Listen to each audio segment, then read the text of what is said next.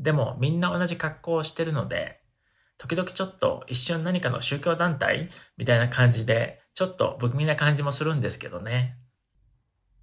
なので僕は基本的には日本語が書いてある T シャツを着て得意げな顔をして会社に行くんですけどね。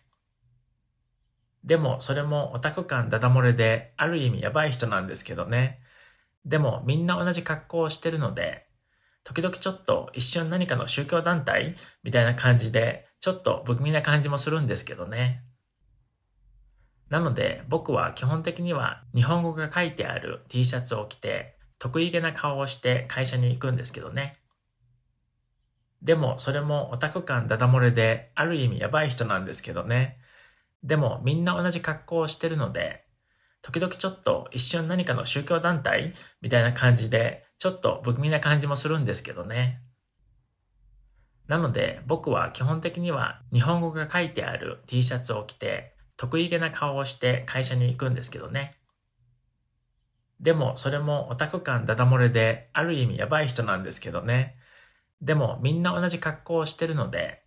時々ちょっと一瞬何かの宗教団体みたいな感じでちょっと不気味な感じもするんですけどね。なので僕は基本的には日本語が書いてある T シャツを着て得意げな顔をして会社に行くんですけどね。でもそれもオタク感ダダ漏れである意味やばい人なんですけどね。でもみんな同じ格好をしてるので、